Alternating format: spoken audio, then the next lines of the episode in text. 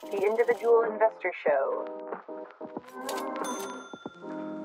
You want it all, don't you? You share one thing, they all need money. Now let's see if they're brave enough to earn it.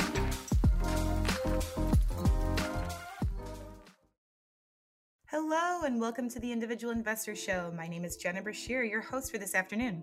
Thanks again for tuning in. I hope you all had a wonderful week. I don't know about you, but when I was younger, banks would market CDs to families with young children, stating that they were safe investments that you could put your money in. However, no one ever talked about using short and ultra short term bond funds to combat high interest rates. And because of market volatility, people are now flocking towards income investing strategies like dividends and bonds, which keep their money working for them but also promise safety and security. Tonight's event is the Individual Investor Show Combating High Interest Rates with Short Term Bond Funds. For this episode, we chat with AAII finance writer Matt Bajkowski about his latest article in the July 2022 issue of the AAII Journal, The Benefits and Risks of Short Term Bond Funds, where he explains how income seeking investors might capture high yields through bonds, especially short term bonds, this year. We also discuss the pros and cons of investing in short term bond funds why short term bonds carry less interest rate risk than longer term bonds, as well as how to effectively evaluate a short term bond fund before investing. But before we jump in, I do want to preface tonight's presentation by reminding our viewers that AAII is a nonprofit educational group and is not a financial advisor, and thus is not able to give personal advice. Every investor is different. That's why our goal with each broadcast and article is to educate you on how to make better financial decisions.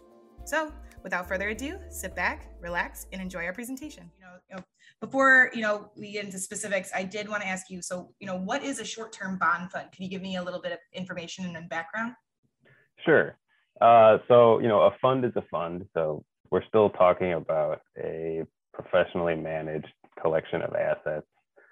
Um, you know, the same way a, a, a fund of equities uh, exists.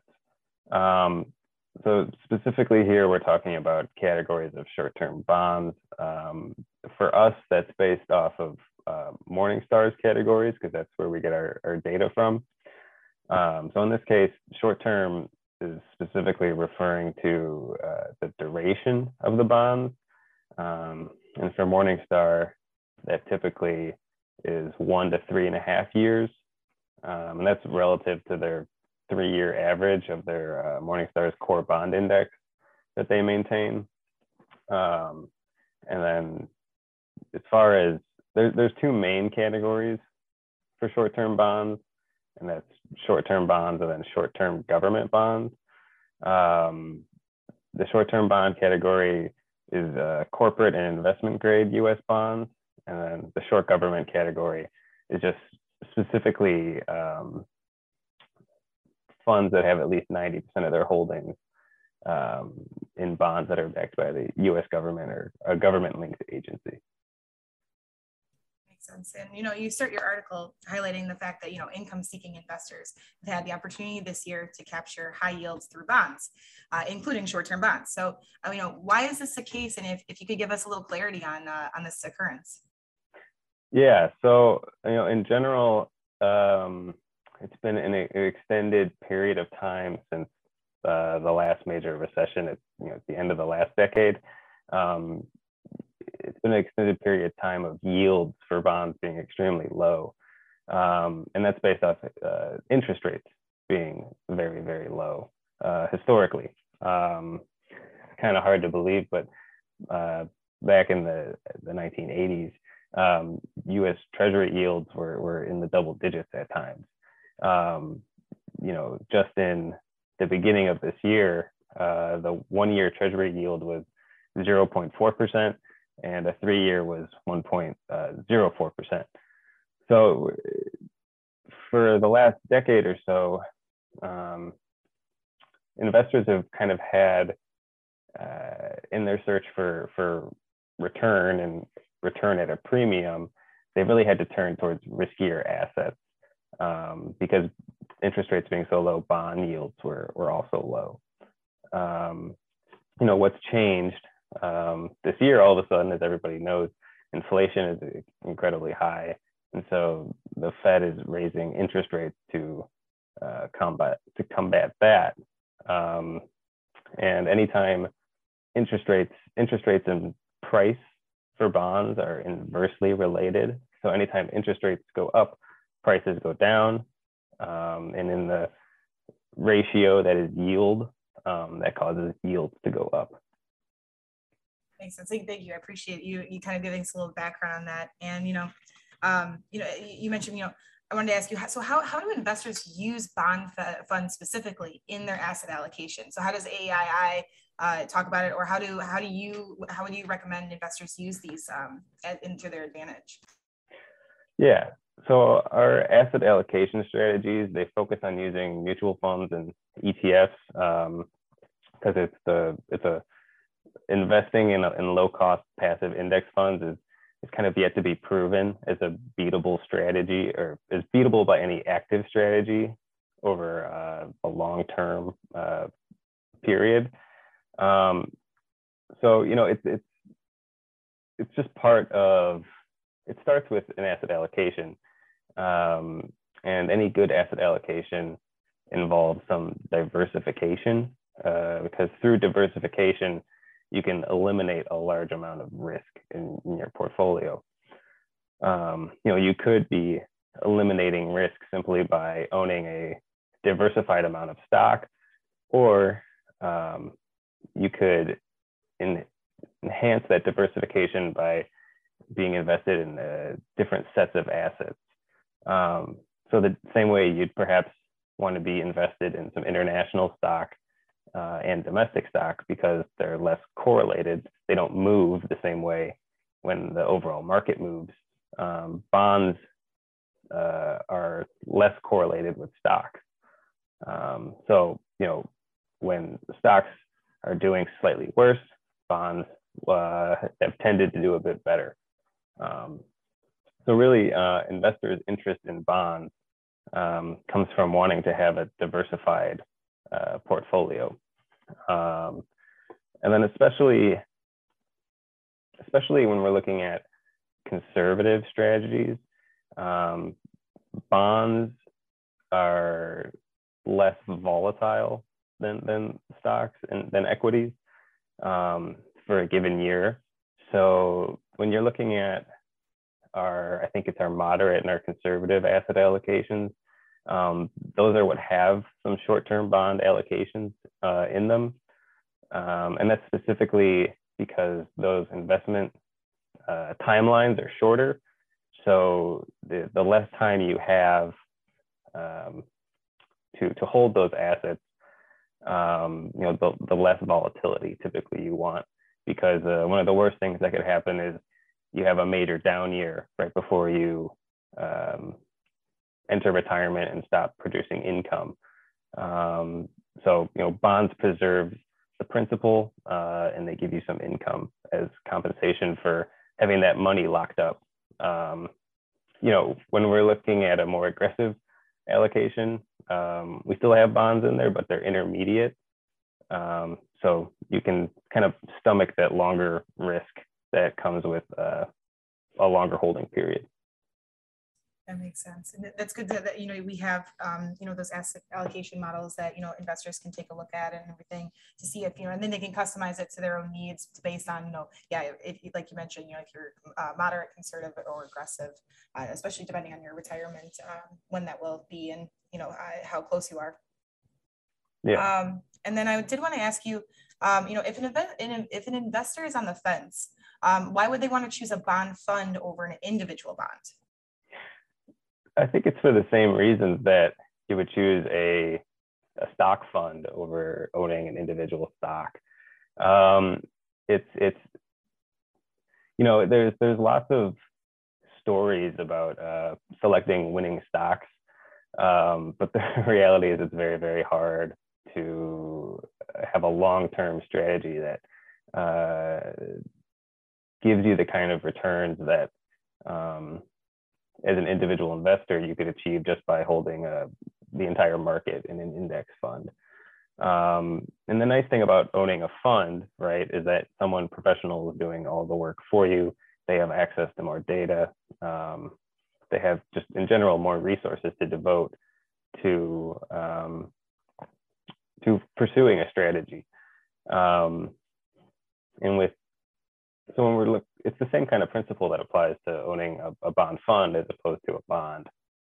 Um, you know, the funds are going to compete against each other, so they're going to be competing on expense. Um, you know, Vanguard really ushered that in with the idea that if you invested in a, a passive index fund, um, the best way to raise return was to lower the bottom um, and lower expenses. So, you know, another part of owning funds is that if you were to buy a bond directly, um, unless you decided to sell that bond, um, you know, hopefully at a, a, premium to what you bought it at, um, you know, you're going to have to, that money, that principal you invested is going to be locked up for the bond's maturity. Uh, anytime you're dealing with, especially ETFs, more so than mutual funds, um, there's better liquidity. Um, so it'll be easier for you to get in and out of your investment um, if you need to for whatever reason. Um, so it kind of just comes down to, you know, being realistic with how committed you are to uh, managing your own assets um, and being realistic with the amount of knowledge you have and uh, ability. You know, uh, I'm not really sure I could buy and manage a bond portfolio, but there's plenty of people that can uh, and do so professionally that makes sense. But yeah, like you said, you know, do you have the resources? Do you, you know, do you have even the, have the time or want to have the time to do this? You know, if you want to just rely on somebody else's yeah expertise in that in that subject, so that makes sense. And um, I have some questions. Let's see. I, I'm going to skip over some questions because I you've asked them, you know, answered them earlier on, which was great. But I did want to, you know, focus. You know, your article, um, you know, is titled "The Benefits and Risks of Short Short-Term Bond Funds." So I wanted to go into that. So could you highlight? Uh, you've already uh, highlighted a few, but could you go into a little bit more of the benefits of short-term bond funds, and then um, on the uh, on the follow-up, you know, we'll go over some risks as well. Sure. Yeah. Um, so we, we kind of touched on the benefit of owning bonds through funds just now. Um, but so really when we're talking about the benefits of short-term bond funds, um, you're kind of talking about the benefits of owning short-term bonds. Um, and the biggest benefit of short-term bonds is that bonds is that they're they're less sensitive to interest rates. Um, and this is because they have shorter times to maturity. Um, you know, typically what you'd expect is that a, a bond risk increases with time. Um, the so as a the, longer maturity a bond has, it has to offer higher yields uh, as compensation for investors to to lock up their that capital, that principal they've invested for a longer period of time. You know, uh, in a normal economic uh, setting, we'd expect inflation to go up over time, and so if you're investing in a, a fixed um, in, a, in an asset with a, a fixed uh, interest rate, um, it has to be higher uh, to compensate for that in, in inflation over time. So, and because inflation changes, um, that's kind of the, the given uncertainty, um, especially with U.S. Treasuries. Um, you know, with corporate bonds, there's also the concept of uh, credit quality, uh, and so, you know, if we're talking about the the benefits of short-term bonds, uh, U.S. Treasuries, it's that you don't have to worry so much about uh, inflation and the because um, it, it, just it's not it doesn't have to pay out a larger premium. Um, and then as far as looking at short-term corporate bonds, you know, the risk is that the the issuer uh, defaults um, so you know the the less period of time you have to wait to get that principal back, uh, you know, the less risk there is that you know that issuer defaults. Um, as far as um, the risks of investing in short-term bonds, um, I found that the perhaps the, the biggest kind of risk in risk in looking at short-term bond funds was that there was a, smaller pool of options. Um, you know, the, the, the fund industry is more so focused on equities, um, which makes sense. Um, it, it, it's easier to follow and market an active strategy, especially for mutual funds and equities. Um, and also even in, in bonds, right? If you wanted to have a more active strategy, um, you'd expect that in mutual funds. ETFs historically are really useful for their, their passive uh, index strategies. Um, so there, there really, there just isn't uh, a lot of options um, when you're looking, when you're trying to decide uh, and look at the performance of, of these funds that invest in short-term bonds.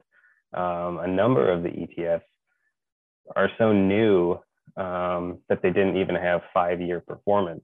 Uh, and so, you know, the, the kind of best judge or comparison of performance is to go as long-term as possible. You know, it doesn't predict the future, um, but that's kind of your best proxy for stability maybe of management uh, and what they're doing. Um, so just you know that there are such a small uh, kind of pool to choose from. Um, I found that to kind of be the the largest risk, or I guess a prominent risk, maybe not the largest. But otherwise, the risk then comes also then from just expenses. Um, you know, uh, again, because as mentioned earlier, you know, the, the funds are competing against each other. Um, and especially if they're index funds, uh, the performance is only going to vary so much. So what you're looking at there is um, expenses. Um, so, you know, the risk is that the management is maybe inefficient. Uh, and they're spending a lot for what they're doing. And then perhaps on the mutual fund side, um, uh, both, I guess, but it would be whatever if the management has a lot of turnover um, and they're passing on costs from capital gains to you. Uh, that would be another risk you'd have to worry about, especially if you're not holding these funds in a, a, a if you're if you're holding the funds in a taxable account that makes sense. That's really good to you know be aware of before you you know jump into short-term bond funds because you know a lot of people are probably you know really looking for opportunities right now to battle interest rates. So that's good to know that there are you know significant risks, um, but there are a lot of benefits too. Um, I did want to ask you, so, you know, um, we talk about bond maturity dates a lot. And so I just wanted, you know, for those who may not be as familiar with, you know, just the bond investing as a whole, um, can you give us a little background on what bond maturity dates are and what, um, and how that relates to short-term bond funds? Yeah, so luckily, uh, maturity is really easy to understand. Um, it just refers to the number of years um, that the issuer is going to hold on to your principal before paying it back. So that also means it's the number of years that they're going to be paying uh, interest to you. So um, a, a 10 year bond has a 10 year maturity. Uh, it's, it's that simple. Um, where it gets a little more tricky is um, where you get into duration. Uh, I mentioned earlier that Morningstar uses duration uh, to calculate the or to, to, to, to, frame what is the category short term. Um, duration um, goes back to that idea that interest rates and bond prices um, they don't move uh, they move in opposite directions. So you know again when interest rates go up, prices of bonds go down. Um, so duration is it, what it looks at is it looks at how long it'll take a bond to pay back its cost, um, not just the principal as the maturity does, but it, it takes into account also the, the total cash flow from the bond. So it, those interest payments. Um, so, you know, generally the higher the duration of a bond or a bond fund, um, which will just have an average duration based on the assets it, assets it holds. Um, the, the more its price will drop uh, as interest rates rise. The duration is, is uh, both a kind of a time um, to cover the total cost, but it's also then uh, a measure of how sensitive uh, a bond is to to changes in interest rates. Um, you know, uh, there's kind of a general rule when it comes to duration that for for every one percent increase or decrease in interest rates, uh, a bond's price will change approximately one percent in the the direction for every year of duration it has. Um, so a short-term bond would have a, a shorter duration, uh, just as it has a shorter time to maturity. And again, like I said before, that would mean that it has uh, less sensitivity to changes in interest rates. No, and um, you know, in the in your article, you know, you talk about ultra short short bond funds as well. Um, so how do they differ from short term bond funds? Is it specifically the maturity dates, or is it something else? Yeah, I mean, it really is just the maturity dates again. Um, you know, it's again with, through Morningstar's category definition, they're looking at duration. So uh, ultra short bonds uh, for Morningstar, basically anything with a duration that's under one year. Uh, earlier, I said short-term bonds are one year to about 3.5 years in duration. So ultra short bonds are less than a year and because of that, they offer um, the, the smallest amount of interest rate sensitivity um, and the lowest risk. Um, but th what that also means, though, is they offer the lowest um, total return potential. Um, you know, if you own a bond long term, you'd hope that the, the price would go up over time. Um, so you might also get some um, long-term capital returns from from that bond eventually. Um, but in ultra short, it doesn't because it's so short, it doesn't offer that potential. But it's very very safe uh, of all the bond assets or uh, bond categories, I should say. So, so definitely, you know, people might be interested in that, you know, during this climate, market climate. But then once, you know, if you're holding them, you know, in in environment where, you know, you have the, you know, you can take a little bit more risk, or that your, you know, individual preferences, you can take a little bit more risk, you know, um, then you might want to pick a different type of, uh, or like maybe a short term or an immediate term. So yeah, if you were, um, I think if you were concerned about uh, holding on to cash. Um, but you didn't want to lock it up for a long amount of time.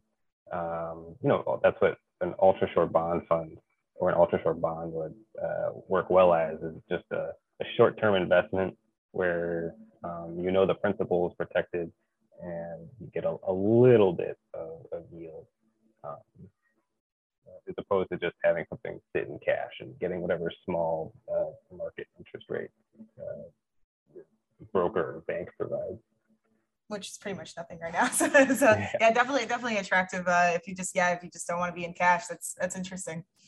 Um, and then, you know, in your article, you kind of sum it all up with uh, talking about, you know, how can investors successfully evaluate bond funds before they invest. So, can you give us a little clarity on that and what you found? Yeah. Um, so, because we're talking about bonds. Um, there are some additional fields that uh, each bond has an average of based on its holdings. So that'll be average maturity, average duration, average credit quality, and average coupon. And uh, a coupon is what um, delineates uh, a bond's interest payment. Um, so, you know, you want to look uh, at, at like bonds in the same category um, you want to look at those in comparison. Um, and then also additionally the expense ratio. Um, you know, again, that's going to be a signal of management uh, efficiency.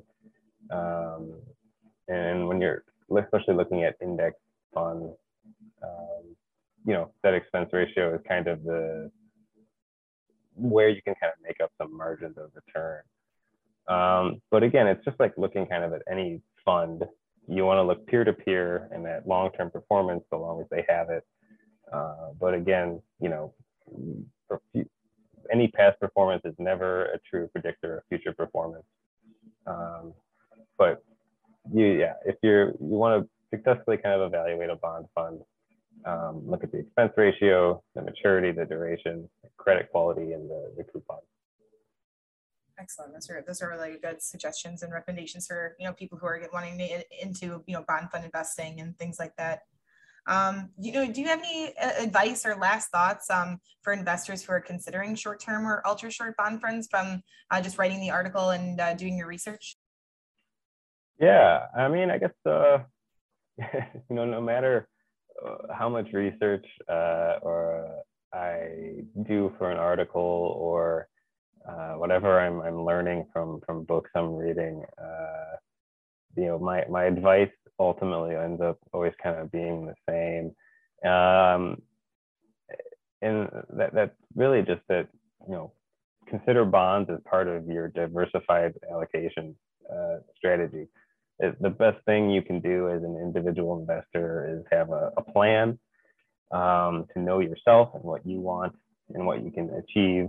Um, and then following a, a, a, diversified strategy that is going to have a, a, series of uncorrelated or less correlated uh, holdings. Um, and um, on top of that, you know, don't um, try to time the market. Um, I think it's uh, this is an interesting time that for uh, increasing our interest uh, looking again at bonds as a investment vehicle.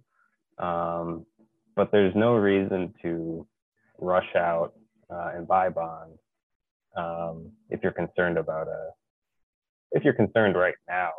Um, it should still be you know uh, you should still be looking at owning bonds as part of a, a long-term um, decision. You know, it shouldn't just be an, emo- an, emotional reaction. Is what I'm trying to say. Um, you know, if like I said, if you wanted to own some ultra short-term bonds as a kind of a, a, a passive holding, um, that makes sense. But you know, it just comes back to having a strategy uh, and, and following it. Um, and bonds can really be part of that diversified strategy. Yeah, it makes sense. I, I think that I, I, tend to agree with you because I, I, think a lot of people, you know, they're looking for a short-term band-aid, but really, yeah, it should be more of your, it should be included in your strategy. Shouldn't just be uh, just because of the market environment now. It should be, you know, you have a plan and then you stick with it. So that I like that advice. I, say I tend to agree. Yeah. Oh, awesome. Thank you so much. Uh, I really appreciate you making the time to chat with me today. And uh, I just want to remind members that they can view the latest issue of the uh, July AAII journal by visiting aaii.com slash journal. And uh, yeah, thanks so much, Matt. And I hope you have a great rest of your day. Thanks, Jenna. You too. Thanks. We hope you enjoyed today's broadcast. I want to thank Matt Bajkowski for making time to chat with me today about his article. In times of market volatility, it's crucial to have a diversified portfolio. Short term, as well as other types of bond funds, help investors balance the risks of stock funds in their portfolios. This is especially helpful as investors shift their portfolios toward a more conservative allocation when approaching goals such as retirement. As a disclaimer, AAII recommends investors conduct proper due diligence and research before investing in any type of security. If you're looking for more information about income investing, we have an online community that is available to all AAII members where hundreds of people are discussing topics about the best types of bonds to invest in, resources to find bond funds for your portfolio, fixed income versus equities, and so much more. Visit community.aaii.com to learn more and join the income investing community. And as always, please remember to click the subscribe button if you'd like to be alerted of future II shows. You can always catch a replay of tonight's event on our YouTube channel. And make sure to register for upcoming AAII events and webinars by visiting aaii.com slash webinars. And if you're an investor on the go and want to catch the II show while driving or going on your daily walk, you can now follow us on Spotify, Apple Podcasts, Amazon Music, and more. Also, members can read Matt's article, as well as so much more, in the July issue of the AAII Journal by visiting aaii.com/journal. And with that, we wish all of you viewing good health, good fortune, and a great afternoon. Thank you all, and happy investing.